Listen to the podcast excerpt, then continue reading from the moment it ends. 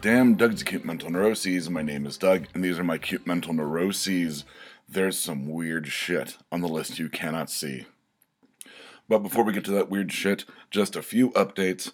Uh, writing schedule working out. It says, yep, I'm back on track with writing.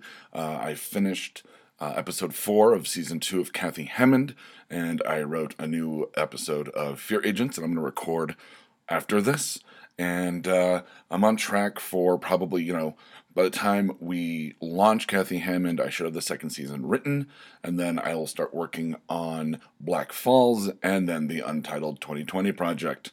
So back on track, everything's working out. Feels good to be writing again, um, and being able to knock out an episode of whatever I'm writing pretty much every week. So I'm glad the day job uh, has has been uh, working out in terms of my schedule to allow me to really put the time into the BACN. Not that I requested that, but just kind of shook out that way. Um, trying to clear BACN to do, yeah. Um, like I said, all this writing. Uh, there's still kind of the fun stuff for uh, the Untitled project, like. I designed the logo that I was talking about last week, uh, got that done, and I'll uh, fly that over to Deb, uh, see what she thinks, and I'm gonna be looking into the theme music for it, uh, which is very exciting. It's it's um, a genre that I don't normally uh, play in. 1920s uh, gospel music uh, is kind of what I'm looking at. Um, we'll see. I want something kind of uh, evangelical but dark and twisted. So I may end up writing the theme. Uh, we'll see about that, though. Uh, sounds like a lot of work. Let's see. Something that doesn't take a lot of work is getting a Dr. Pepper Funko Pop. Why is this a big deal? It's really not. It's just kind of something fun to talk about. That uh, if you buy three Dr. Peppers uh, and text them and send the UPCs, I'm gonna get a uh, the what a little little sweet little pepper whatever the fuck that guy's little mascot for Dr. Pepper is. So that's kind of a cool little exclusive uh, that I just am excited to put into my collection. There's a girl at work. Uh, we're actually going to be hanging out and grabbing lunch tomorrow. Uh, and I'm excited. I'm not getting my hopes up for anything, but we did kind of vibe, and a few people at work were like, What's going on between you two? And there's no language barrier, so that's good. But I actually, you know, was like let's grab lunch sometime. And she goes, yeah, I've got tomorrow off. And I was like, I do too. Let's hang out. So, um, like I said, I'm not getting my hopes up, but I like this girl. It seems that she uh, likes me. We ended up uh, hanging out a little bit uh, after I got off of the day job. Um, and she was still working, but we just hung out and chatted. So I'm excited for that she had to when she started the day at her position at the day job she had to leave abruptly for a family emergency. And um, she came back which i was glad for because uh, i was asking about her because uh, we vibed over uh, coffee at the day job. And i'm just going to ruin the magic of the word day job sorry.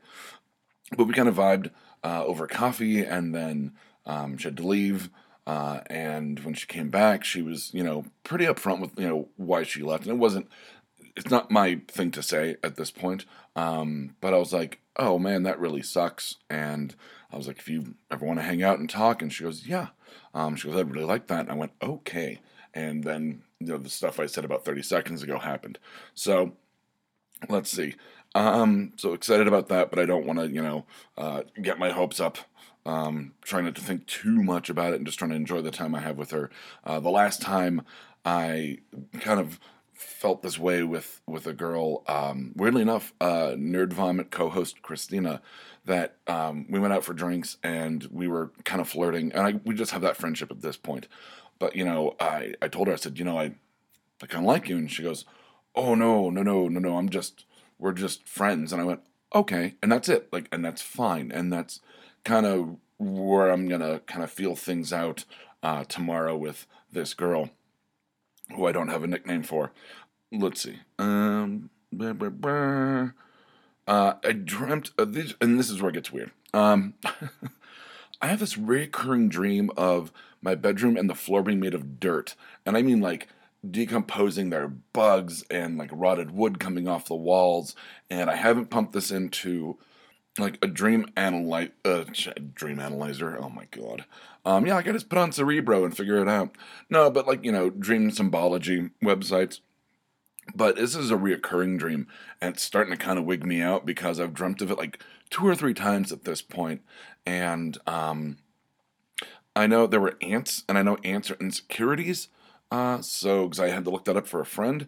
Uh, so I'm kind of wondering if this is kind of tied to seeing that girl tomorrow, and I'm kind of freaking out about like, you know, is she going to like me as well? Uh, do I like her? Am I going to scare her off? And I, am not going to like just open up about everything uh, right off the bat. I've been warned about that um, by a friend uh, previous with, um, you know, just that I am kind of an open book and I do, you know, I feel very comfortable talking about myself and my former, um, I guess, you know, problems, hangups, insecurities, acute mental neuroses, if you will.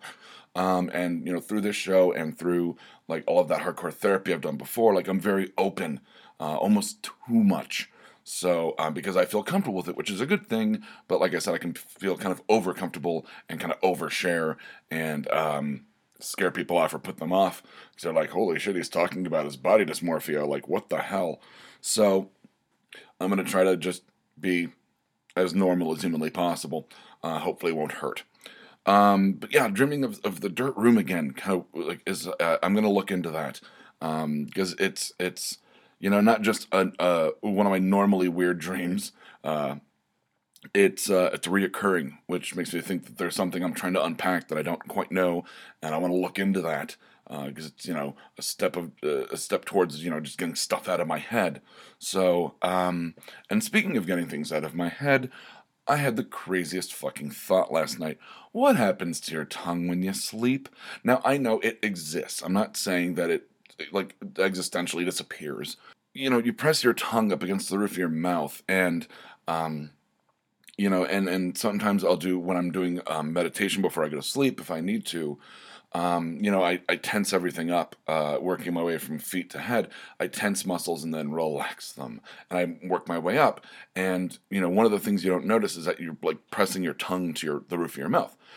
Your muscles relax while you sleep, and your tongue is a muscle. Um, in fact, it's the only muscle in the human body not connected at two points. In case you needed a fun fact for the day, but like what stops your tongue from just like falling back into your throat and choking? Like i mean i know i sleep on my side which you know is that would stop any kind of choking hazard. But like what stops your tongue from falling down your throat and you choke in the middle of the night? And and like what what does your tongue like naturally just like tense against the roof of your mouth? Or does it just lie on the bottom? Um like you know does it just kind of curl up like a cat in your mouth? Um these are the things that you know will keep me up at night now because I'll be acutely aware of my tongue. Same with my eyes, or you know, eyes in general. Like they must obviously relax. Um, and I was thinking about this because I was trying to relax my eyes, and I was like, well, which like do, do they relax down? Do they relax down into the right, down into the left? Like what is a natural resting point for your eyes when you're trying to sleep? This is stuff I'm going to Google. Um, and I will update you next week. But like now I'm acutely aware of the most like unconscious things in my body and like where the fuck is my robot body like then i wouldn't have to worry about choking on my tongue at night or what my eyes are doing while i sleep i mean and rapid eye movement that's totally you know an unconscious thing like our bodies just do that Wh- what um I'm I'm getting worked up. Uh, so that's oh man, like fucking the human body is so fucking weird. Um, I don't like being a biologic.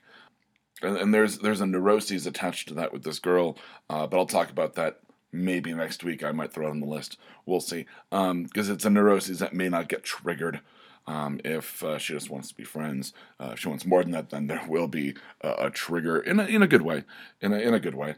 Um, so I'll, I'll, probably talk about that next week when I've kind of sussed things out. Um, but otherwise, uh, that's it. That's the list you cannot see.